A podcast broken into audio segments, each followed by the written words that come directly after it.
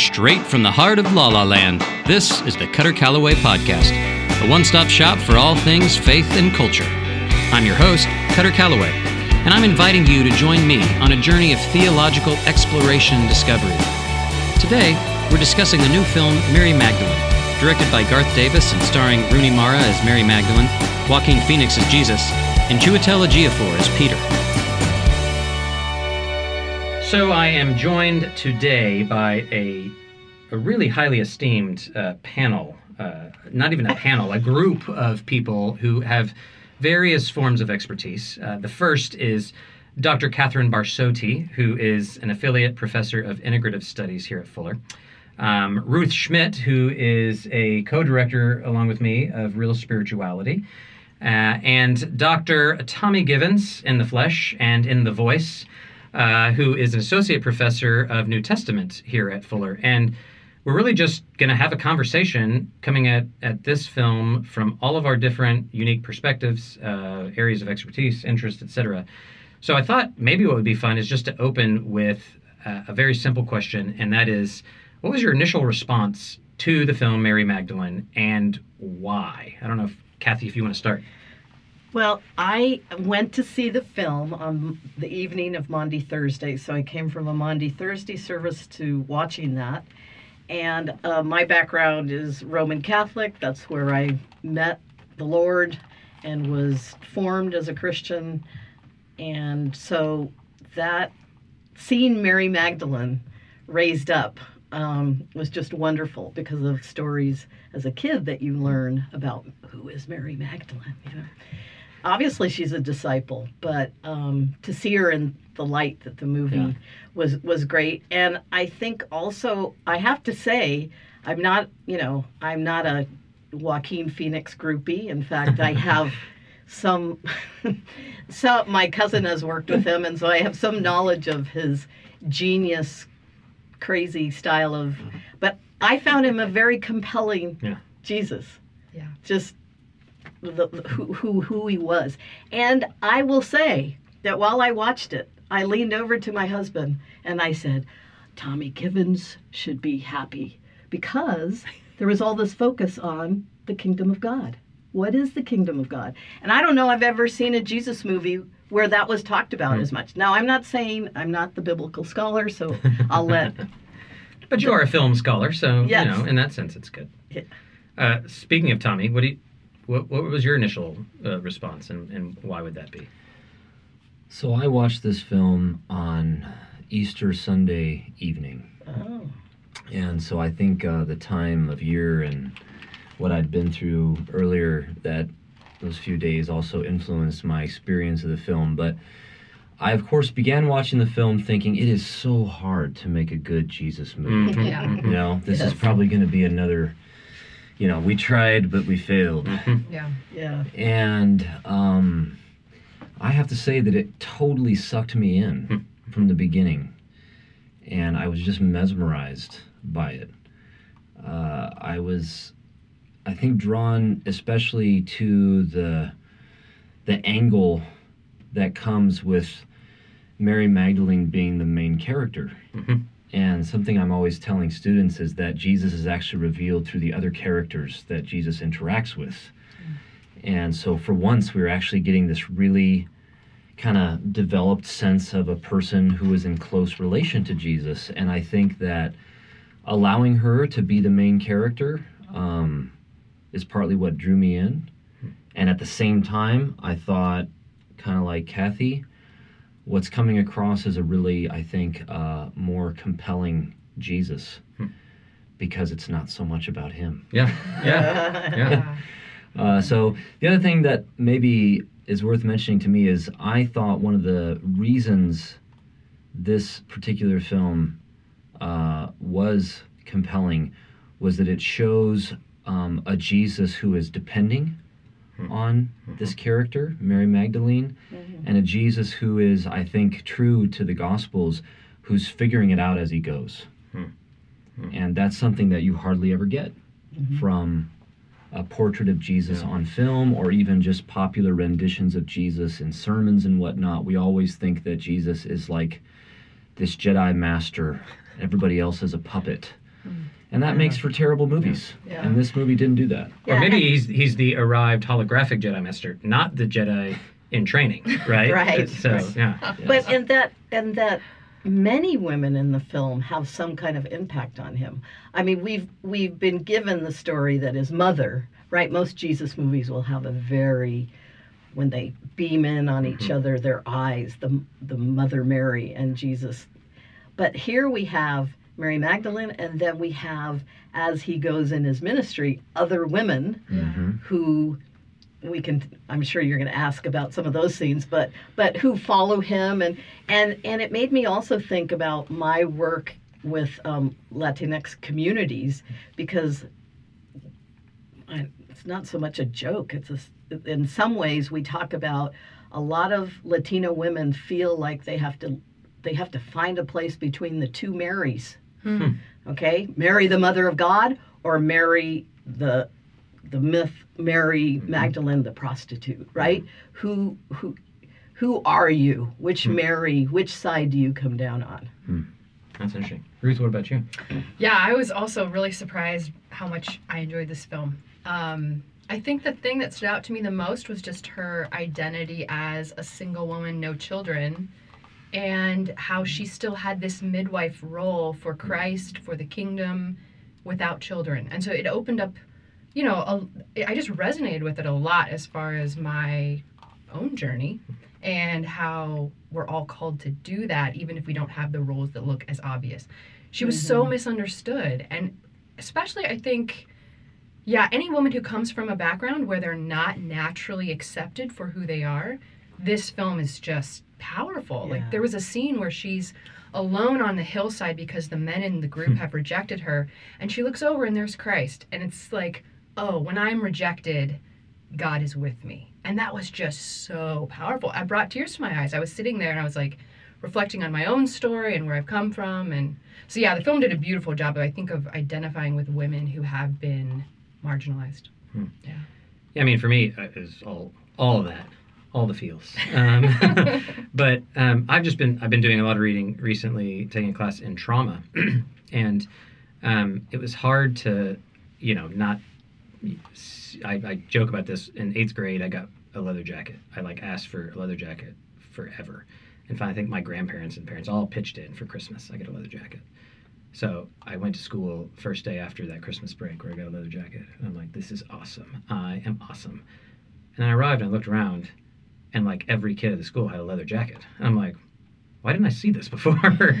um, so similar with the trauma thing. I'm, I don't want to read into it too much, but it was really striking to me of um, the the ongoing trauma, um, the constant sort of material threat that women both in this actual historic time, but then throughout history, including now, um, live under. They live under this condition of of of actual ostraci- ostracization or or um, exclusion, but then also uh, actual. I have to worry about my life, right? I'm I, and and what that means, both in terms of you know the, the scene of her exorcism. It was really str- and, and how they paralleled paralleled that with baptism Totally. that it's the same ritual and the same site of this trauma that now Jesus is a part of. And uh, so for me, I, it was it was just a fascinating way of, of getting into that.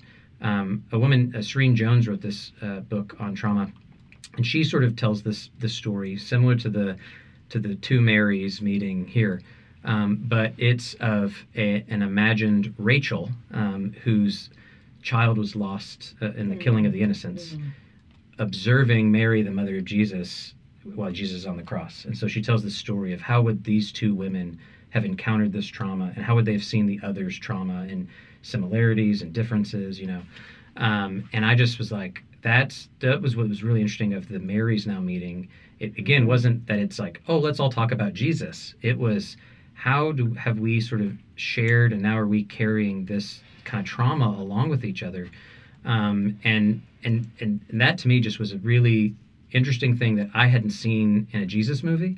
Um, and I don't know if we usually talk about that in terms of like the Jesus story, but a lot, all three of you kind of mentioned this in terms of how the sort of simple decision to make the movie about Mary Magdalene kind of shifts the whole thing, right? It, it it's a literal de-centered storytelling.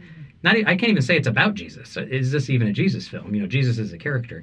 Um, so, what do you think? Um, how does that help us understand all of those characters differently, including Jesus? Um, and then I guess then the, the follow up is one specific for Tommy. Does that then offer us a model for going back to our sort of sacred texts? Um, is there a way for us to kind of make a similar gesture, and, and what does that look like? So I don't know. Do you guys hear those two questions? So what what happens by simply saying Mary's at the center, um, and then can that? How do we do that similarly with our stories um, that aren't films? I can imagine that you would have two reactions by by making Mary the center of the story. I mean, Tommy says he encourages his students to see Jesus through the characters around him, but you know, we do have lots of people who think that if it's not centered on Jesus, hmm then it's um, heretical or Yeah. you know Sacrilege. sacrilege. Um, so I can imagine you coming to this movie if you have that kind of backdrop Yeah. that this movie was not at all pleasing to you or whatever. Um, I think we might come slightly with, well, we've shared that we come with slightly different um, backdrops. So for me, it's being able to see someone who struggled and then find um, her her place in the kingdom um, and even become one as ruth said who is you know birthing helping to birth the kingdom that jesus talks about and even in his own life even assuring him that that's yes Yeah. that's what we're about Mhm. even in his darkest moments you know? Um, and others could say oh come on we don't know that mary magdalene did any of that. And you know what? I i guess i don't really care. Whether she- but but the vision of it gives me another way into the gospel. So i guess and that's your second question how does that then help me read the gospel in a new way hmm. I, I don't have to take the movie as as the bible Yeah. but it it somehow opens something up in me that maybe now i can read the story in a new way Yeah, I, I mean that's what I find fascinating about the the gospel narratives is there's there is a silencing of women's voices that is clear. At the same time, depending upon how, how you approach it, there's also a, an elevation of, of them. Um, and and you know, as we talk about you know quote unquote faithful reads of the scripture, um, it it does sort of press our the the hermeneutical strategies that we've been handed um, don't always account for this uh, sort of dynamic that's always in play, but especially when it comes to how, what do we make of, of both the silencing, but then also reading against the grain and saying there's these moments where no, in fact, um, this is kind of scandalously pro women. Um, does that make sense? How do you navigate that as a, a Bible teacher? Yeah, it's a great question. I mean, I think that, first of all, what Kathy's talking about, the impulse to rush to some criticism of how the movie doesn't line up with how people interpret the Gospels, is uh, just a little pedantic. Um, if we're honest, every preacher, every time they tell a story, they're making up all kinds of things about what is going on in Jesus' mind, why he does things, because that's what we're doing when we're interpreting uh, stories that themselves are relatively brief and austere. And so we're always filling in what we perceive as gaps to kind of pull the story together. Um, but what the, especially uh, kind of insight this might give to the interpretation of the Gospels, with other characters being centered, for example, in general, or maybe the role of women in those stories in particular. I think it helps you to see how a certain um, fixation upon Jesus to the exclusion of other characters in the story even ignoring the details about those characters that the writer gives us, tells you that we're trading in a certain kind of icon or almost ideal of Jesus, where the meaning of every story is simply to reinforce that image that we already have.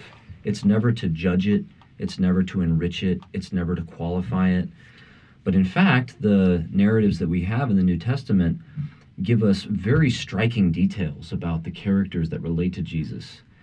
And I think that good interpretation of them will camp on those details, fill them out, describe those characters as thickly as we can in light of what the text itself tells us, and then ask the question how does that affect our understanding of the interaction between this character and Jesus? Um, an example would just be someone who's described for us as a leper.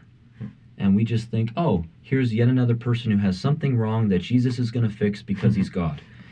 And this is the Jesus that people stop believing in, and rightly so. Yeah.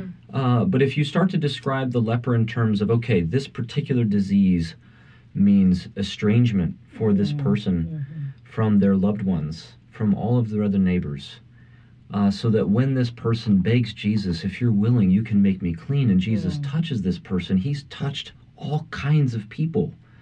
And so now your your mind is not just on Jesus as this isolated figure, it's all the kind of reverberations of relational change and bodily change that are happening through the touch between these two bodies. So that to me is a, an insight that this story helps us gain for interpretation that Jesus is who he is in relation to other people. And if you don't pause to gaze carefully at those other people, your vision of Jesus will be poor. Um, so that's one. The two, the second one though, the other question that I think is important is the issue about female characters in particular, mm. because I think you're right. We can't really deny that they do not seem to be very prominent characters compared to others in our gospel stories. But in their minor roles, they do exert, I would say, a kind of inordinate power. and that's to also be recognized. So, Mary Magdalene in particular is presented to us by Luke not just as someone from whom Jesus cast out seven demons, but one of the breadwinners of Jesus' very weird family. Mhm, yeah. Right? So, she's a provider for him, she's a woman of means. And uh, if you see the particular places where women do come into the story, in uh, really all four of our gospels, um, but Mary Magdalene in particular, and Luke, for example, I think you find that there is a kind of, um, oh, let's call it a revelatory power Hmm. that's ascribed to them. That they have the ability to teach us something not just about Jesus, but because it's about Jesus, about God and the world, by the way that they relate to Jesus. And that this movie, I think, um, helped you to do that because it didn't just change your perception of Jesus, right? The way she relates to the other disciples, Yes. you know, Yeah. having to correct their understanding of what the kingdom is about. Totally. Um, I thought that was really fabulous. Yeah. And you have other instances. This is actually maybe truer to the gospel stories than people realize. Uh, a famous example would be the structure of both Matthew and Mark that contrast a Canaanite or Syrophoenician woman who is Mm. full of faith with the disciples, or with Peter in particular, who Mhm. lacks faith. Mhm. So this was actually a moment in the film that isn't, you know, in an identical way in any of the gospel stories, but it resonates with something that is characteristically missed in the Uh-huh. gospels that is about elevating a female character Yeah. as a way of exposing the inadequacy of key male Yeah. characters. It almost makes you think too of, of like who the author of Mark is. Let's presume that's or or the gospel any of these gospels um, are males, or they're you know tradition says that they are men. Um, you know, writing the story about Jesus saying your name will be known forever, and then not writing the woman's name down, right? like even in there, it's so it's it's almost like you can feel the patriarchy rejecting the critique. That's the right critique by the sort of silent. It's just a fascinating uh, sort of mix. Ruth, what about you? I mean, I you um, see that. So one of the things I found interesting too was um, the way in which at least this film really characterized uh, the relationship between Jesus and Mary.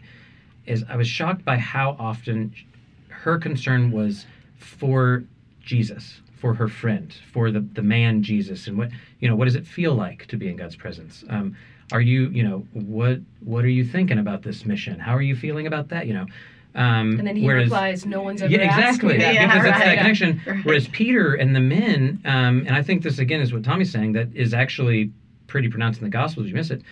It's their concern for Jesus is in relation to it's it's a kind of instrumentalizing of Jesus' mission. It's what does Jesus represent for the coming kingdom of which we are now around.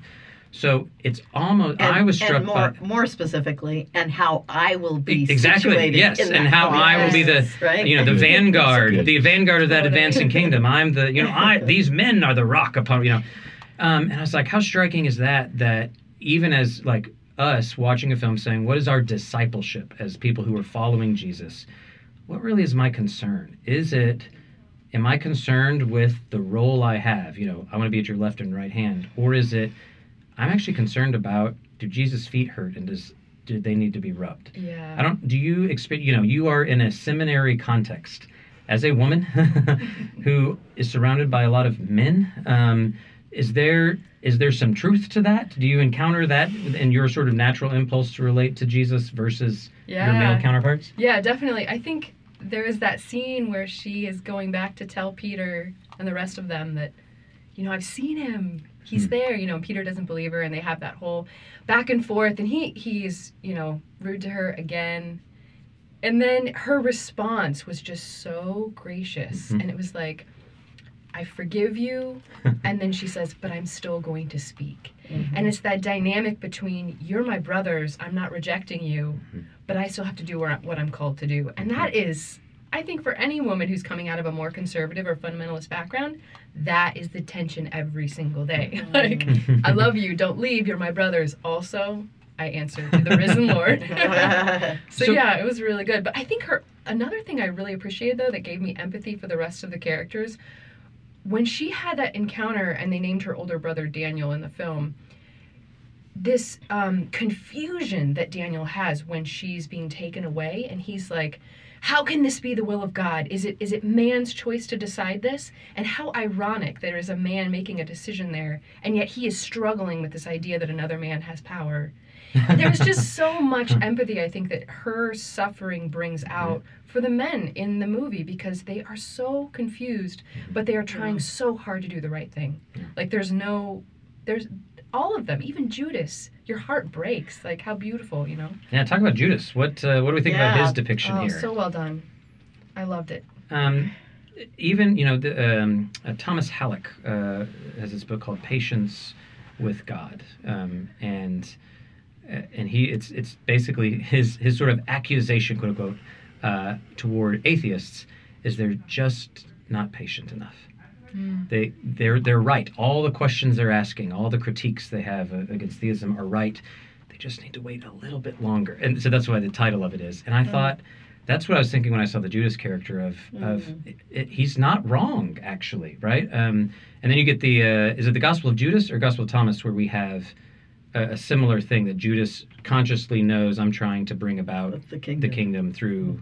Do, do you know Tommy which I- one it is? My guess is that that's the Gospel of Judas. It's Okay. not in the Gospel of Thomas. Okay, so so you know you have the, some in the tradition this trying to say he's sincere but misguided, maybe like all men writ large in some ways.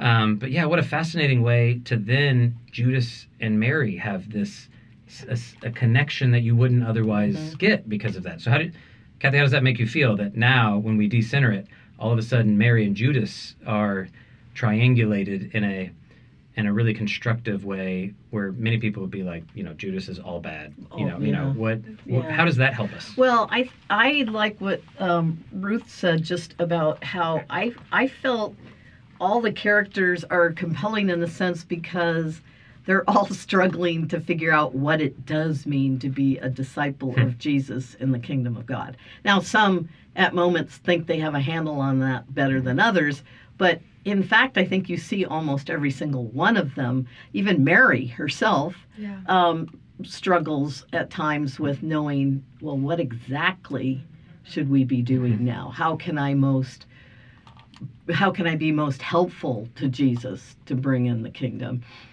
And I think that her her knowing what it felt like to be so on the outside and yearning to know God um, helps her to to have compassion for Judas. I think Hmm.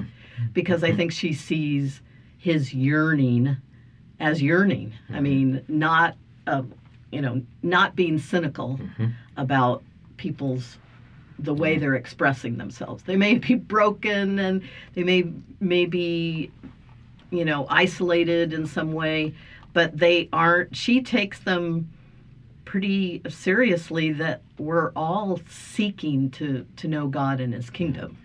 and suffering from in Judas in this characterization, suffering from a violent past trauma. Mm. That's that's animating his anxiety and his like I want resurrection now, right? Because I have a kid, I have a family, you know, Mhm. and that's a much more sympathetic take than Sure. you know Yeah. Satan got in his mind and you know Right. And his like his when when he's trying to explain why he did what he did, he tells Mary he was delaying. Mhm. Like it just wasn't fast enough, Mhm. you know? Mhm. Yeah. Add to that that when he tells his story to Mary early on, as Mary begins to follow the band of disciples or follow with them, he tells her that the death of his wife and child um, was due to the kind of Herodian policy, Yeah. The presence of Rome, so the appetite for some kind of short term Mhm. dramatic political change is united to Yeah. grief over Yes. the loss of loved ones. And I thought that was really important because Yeah. We sometimes get a picture of the disciples of, as having some kind of foolish ambition for revolution. Mhm. And that's just insane. Mhm. You know, uh, I think that the desires of disciples and other people of the day, which were not universal, by the way, but where they were present for a dramatic revolution, should inspire total sympathy with us. Yeah. It would take a lot less for us to grab a hold of guns ourselves.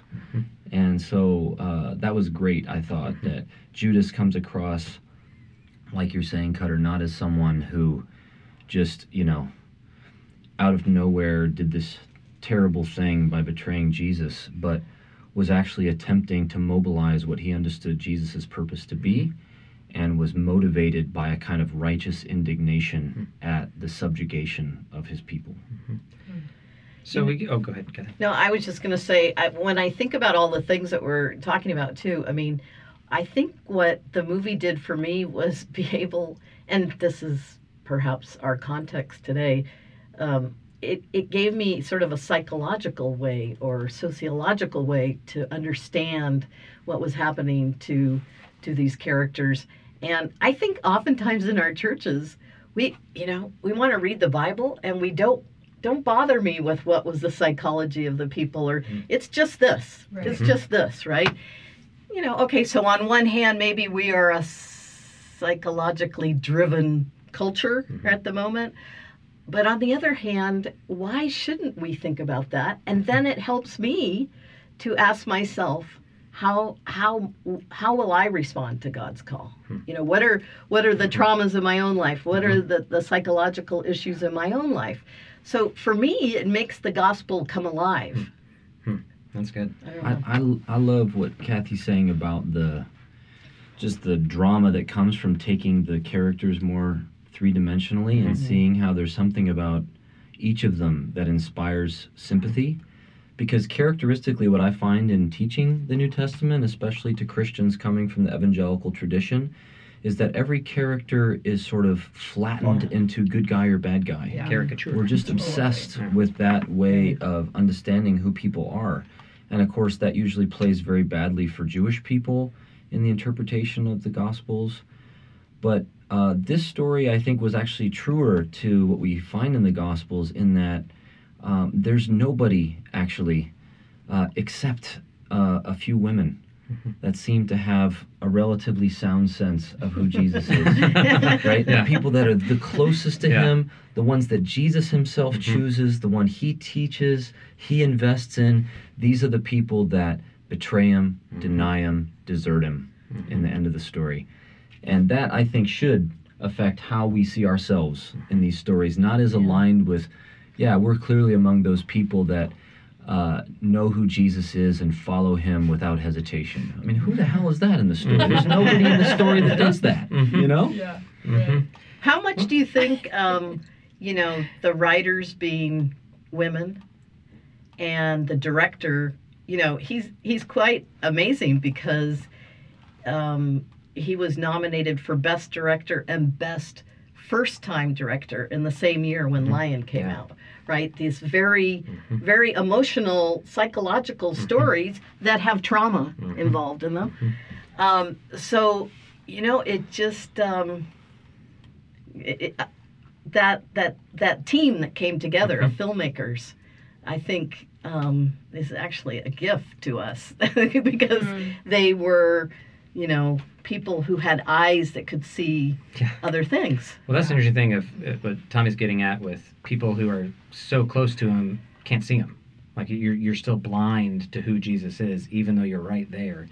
Um, and it's no small wonder that uh, apparently uh, Joaquin, the one thing he thought was silly was to to put mud in the blind person's eyes, Mm. and so instead he you know licks his thumb and you. Know, but then there's the parallel move that he does to Mary, right? And when he Right. sort of is like this and kind of cleanses her eyes and essentially i'm giving you can see me right you're Mhm. one of the few that actually get me um, and it makes me think back to our own need as people who are self-consciously identified as disciples as followers of this man jesus that we are in some cases the most blind to who jesus is and so the most need in the most need of the gospel right? That it's it's we're the ones that need the evangelizing the the eyes being cleared. And and but we almost in our flat reading of of the text it's it is the opposite because we can't see ourselves in the characters. We can't if you're to pick good guys bad guys i'm to identify with the good guys right?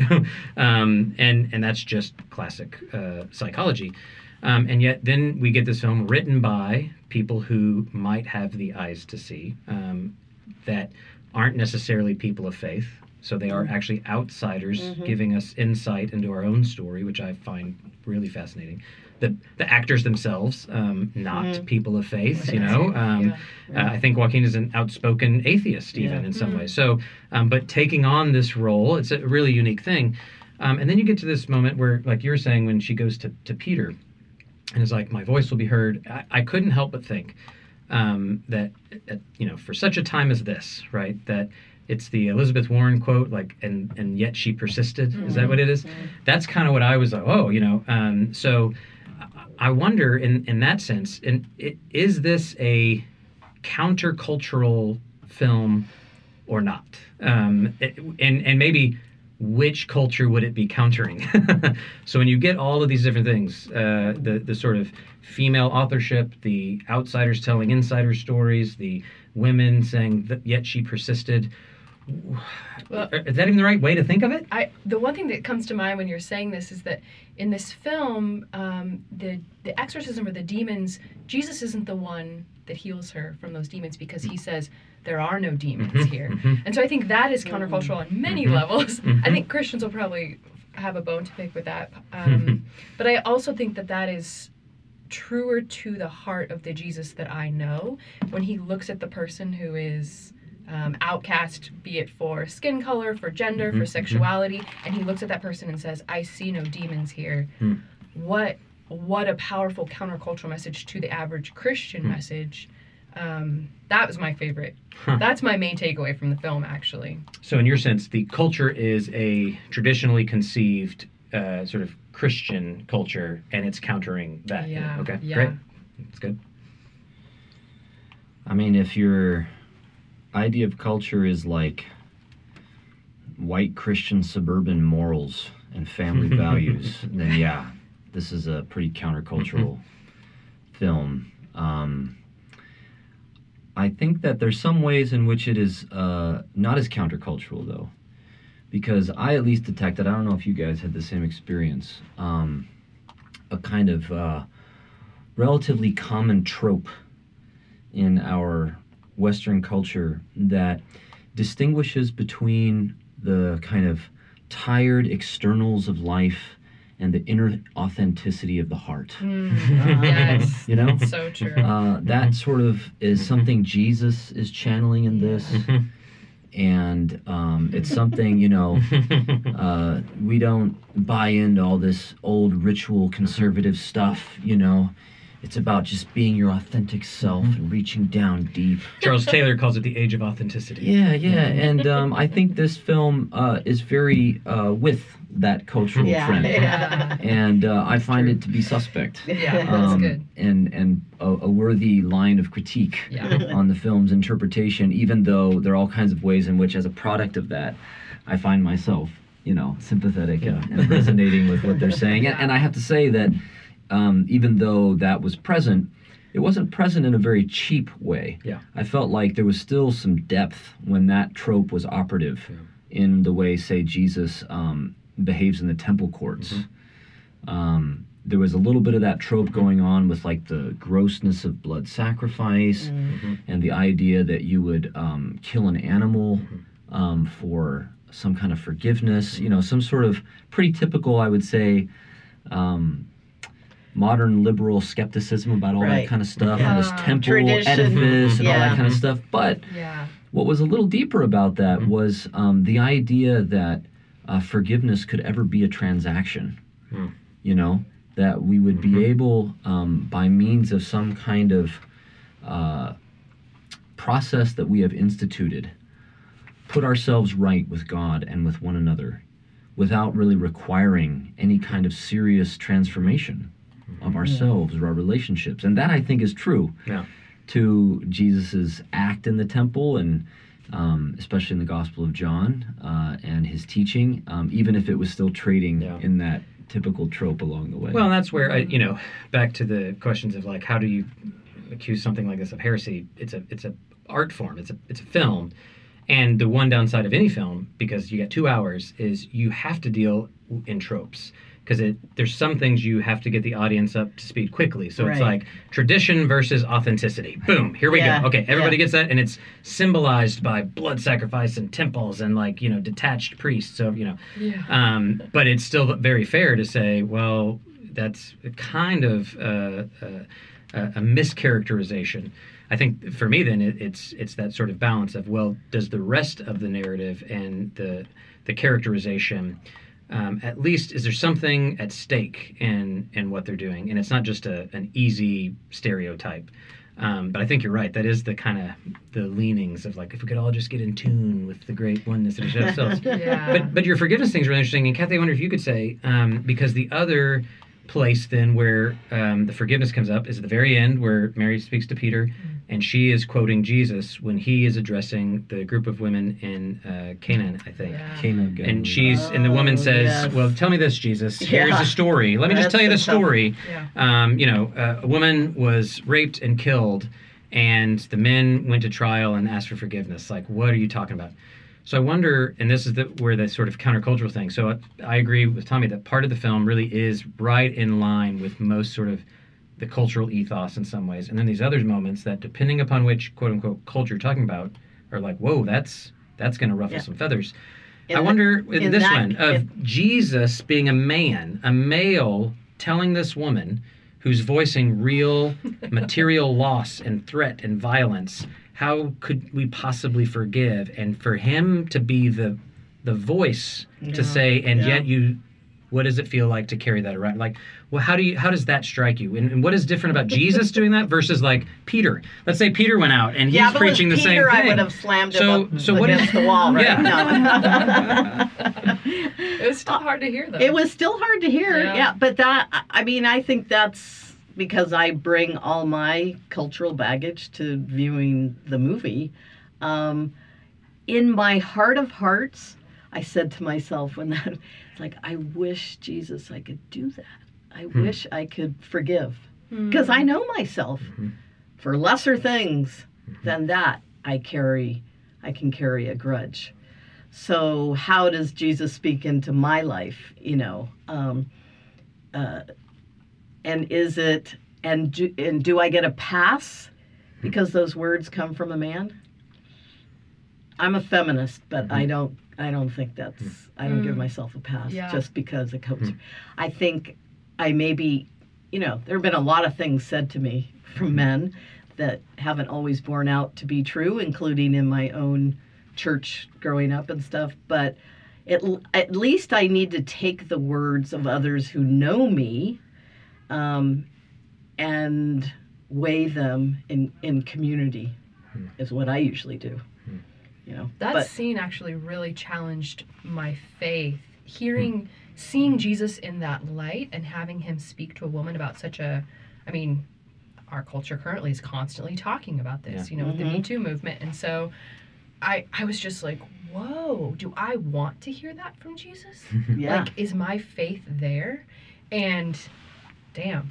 yeah, It was it was hard. It was Yeah. really hard, you know. So when it's it's a weird trade off when you make Jesus so human. This movie did a beautiful job of making Jesus human. Hmm. Every miracle sucked life out of him. He Yeah. was in it with every Yeah. cell. But at the same time, when Jesus is more human, I think it was harder for me to hear those words for him because when he is a perfectly painted divine image with no humanity, I can be like, oh, Yeah. I can hear anything from you. The androgynous Jesus Yeah. Yeah. But it, Mm. but it's And change interesting we're even talking about this since this movie was made, right? I mean, and, And- going to be distributed by the person who probably set off the Yep. whole Me Too Yeah. movement, and it's partly why it only now came out. Yeah, because it, two it years got after different they- distribution Yeah. and whatnot for that because everything just got signed. Everything with his name on it was, Wow. and that's what's interesting. I think about the counterculturalness of it is, Yeah. and I I would actually affirm this to say if I'm a man in that context, let's say I'm put myself in the Jesus shoes. I'm like, I'm not saying that. Mm. As of today, I'm like, I don't feel comfortable for all sorts of, I think, right reasons, um, voicing that. Um, I would, ra- I think, pastorally, theologically, otherwise, I think my role there is is silence. I don't think men really need to be saying that right now to that woman. Mm. Um, and that's what made me stop in terms of my faith and go, well, well, then in what way was Jesus different? Um, there is a scandalous particularity to the fact that Yeah. I mean, all the very different, uh, various identity markers that we could lump onto Jesus. He is a radically different human in so many ways from me. Um, that should be scandalous, right? That that should uh, set me off and at a distance. It's my own sort of domesticating of Jesus that renders him Mm. me in all these cases. And so that to me was a really helpful point to just go, oh, oh, this is he is different, but he's Yeah. still a he somehow. Um, Right. And that was really challenging for me too. Tommy, you're you're Yeah, I think I'd have gone even farther um, than you. Like, um, rather than just ask Jesus to be silent, you know, I think in response to what um, the woman told him in Cana, that he needed to revise what he said oh, oh, interesting. Okay, yeah. because what he had said was not adequate Hmm. to the situation Hmm. that she that she expressed Yeah. and that's how some of Jesus's conversations are because every word that jesus gives is not the final word Hmm. it's Mhm. always an intermediate word in the middle of an unfolding drama Mhm. and it's important for in this case the woman's voice and testimony and experience to affect Hmm. what jesus teaches and says Hmm. as opposed to just allow him to confirm it Yeah. or reinforce it. And in this case, I mean, I think that, you know, I kind of resonate with Kathy that um, there's a sense in which uh, forgiveness does involve um, not letting someone's uh, harm done to you be a burden that you have to carry kind of psychologically with yourself your whole life so that you're just stricken with vindictiveness. I mean, that's a, a terrible Mhm. burden to have to carry around. And forgiveness does mean, I think, healing from that and letting that go. But forgiveness also means repair. It means that something has to change about the dynamics of power between women and men so that that doesn't continue to happen. The same way that I would say Jesus is preaching a kingdom that's more than liberation from Rome Mhm. doesn't mean less than liberation from Rome. Mhm. Yeah. And I would have liked to see a little bit more there. You know, like Yeah. it's not just that the kingdom of God is in you and your faith can't be controlled by Rome. It's also that we can live in a way that actually um, makes it harder and harder for Rome to control us. Mhm. And that's what we need to do. Mm. Um, and that's I would have wished something along those lines with that encounter with that woman where he would have said, "Yeah, you're right. Don't forgive that guy if what it means is to stop applying pressure Hmm. to this dynamic of power that is victimizing women systematically. No, forgiveness is not there yet. Mhm. Yeah. Yeah. That's good. Maybe um, that sort of leads well, I think, to at least maybe a final question that you guys could elaborate on. I found interesting in that you you saying uh, he needed to revise, right? Um, so you're my senior tenured Bible faculty here, so you can say that in a way that I can't yet. Yes. Uh, so that Jesus should revise what he said.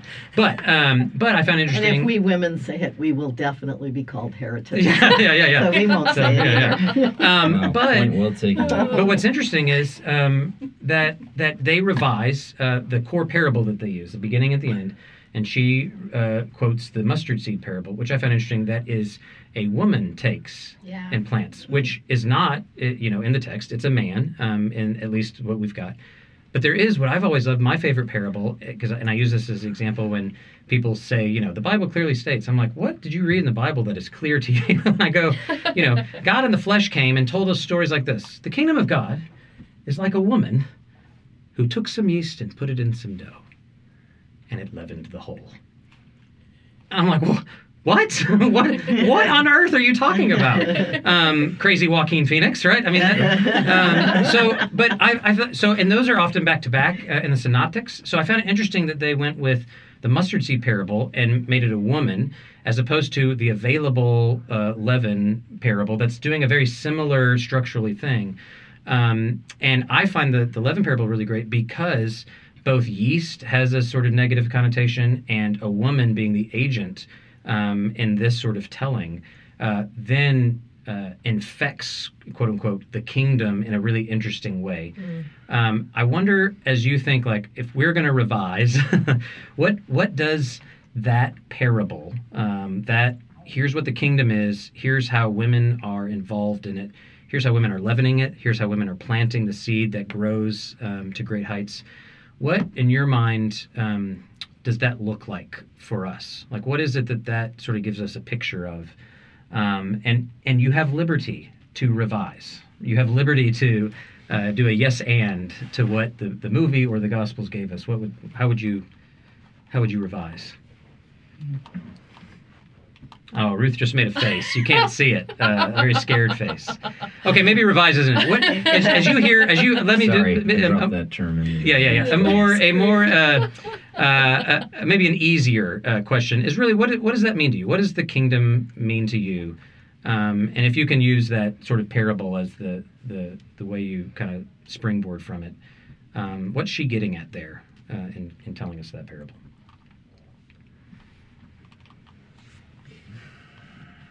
Well, I mean, I think traditionally I've always, uh, you know, we've thought about it's that mustard seed, which is that, you know, that seed of faith. Well, but when I hear it told, you know, a woman, and it's not just the faith, it's the person, Hmm. okay? That the kingdom of God will come perhaps with just this little seed of faith, but it perhaps will come with people we didn't picture. Um, I think it's Luke 18.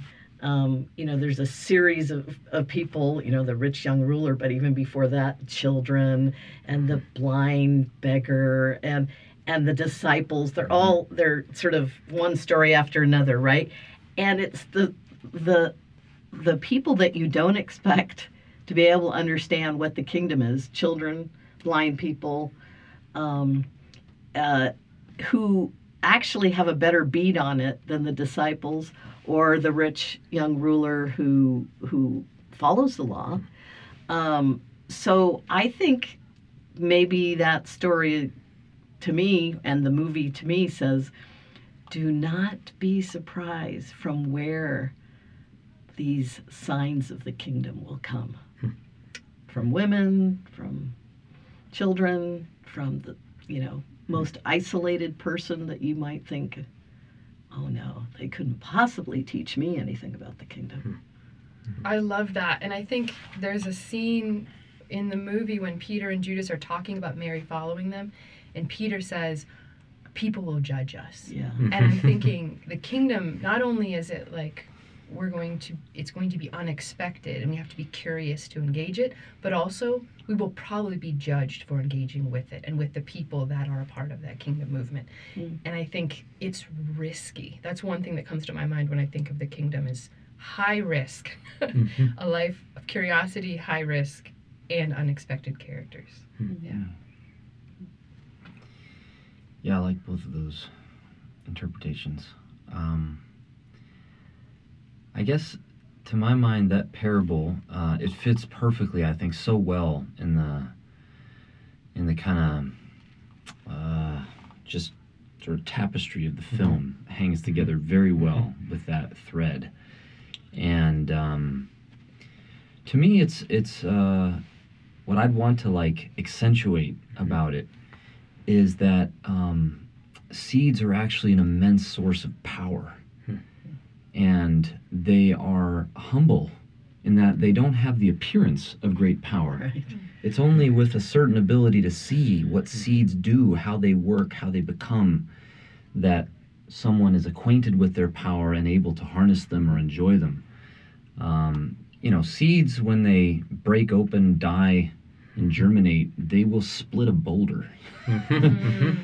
and so I think, to me, what I'd want to like push, you know, the film, I think along the lines that it's already going in, but for me, just keep going that Yeah. way, is that, um, you know, this figure of Mary, uh, the way that God's kingdom uh, is manifest where we don't expect power to come from, what we haven't learned to make idols of, the things that are going to upset our entire sort of distribution of power and expectations. Um, those are the things that break open the boulders, mm-hmm. you know? Mm-hmm. And that means we have to cultivate a mentality, maybe even a, a practice with other people that exposes ourselves consistently to where we don't expect to find anything promising. Mm-hmm. And then to allow that to form us to see sources of promise where before we haven't been able to. And I do like that part of the film that it emphasizes the need for the transformation of the senses. right? You've got to learn to see differently. And that takes certain kinds of experiences, certain kinds of interactions with people. It takes a kind of training, you know? And that's And in some cases, a whole new set of about. eyes. Mm-hmm. right? I mean, like we, it's not just that we need to like shift our perspective. That's part of it, but it's we literally haven't the capacity because we don't have the. It's like the uh, uh, Matrix, the original Matrix. Twenty years old now. Uh, Neo comes out of the the grid for the very first time, and I don't know if you guys remember that, but he says to Morpheus, "Why do my eyes hurt?" And he says, "Because Mm. you've never used them." Yeah, that's It's right. like, whoa, Yeah. ah, that's uh, that's a good line. totally different. Well, um, thank you to all three of you. Uh, wonderfully insightful, and uh, glad we got to share uh, over this uh, Holy Week. Um, a a really a sacred text, I think, um, that prodded all of us to think more deeply about what it means to be a disciple, what it means to be uh, a part of the kingdom, and a recipient of. Um, unassuming seeds, I think, of the kingdom and the blessing that comes with that. So thank you. You've been listening to the Kutter Callaway Podcast. Find past episodes on iTunes, SoundCloud, or KutterCallaway.com. For those of you with social media savvy, my handle is at Kutter Callaway. Thanks again to my special guests for today's episode, Doctors Catherine Barsotti, Tommy Givens, and co-director of Reel Spirituality, Ruth Schmidt.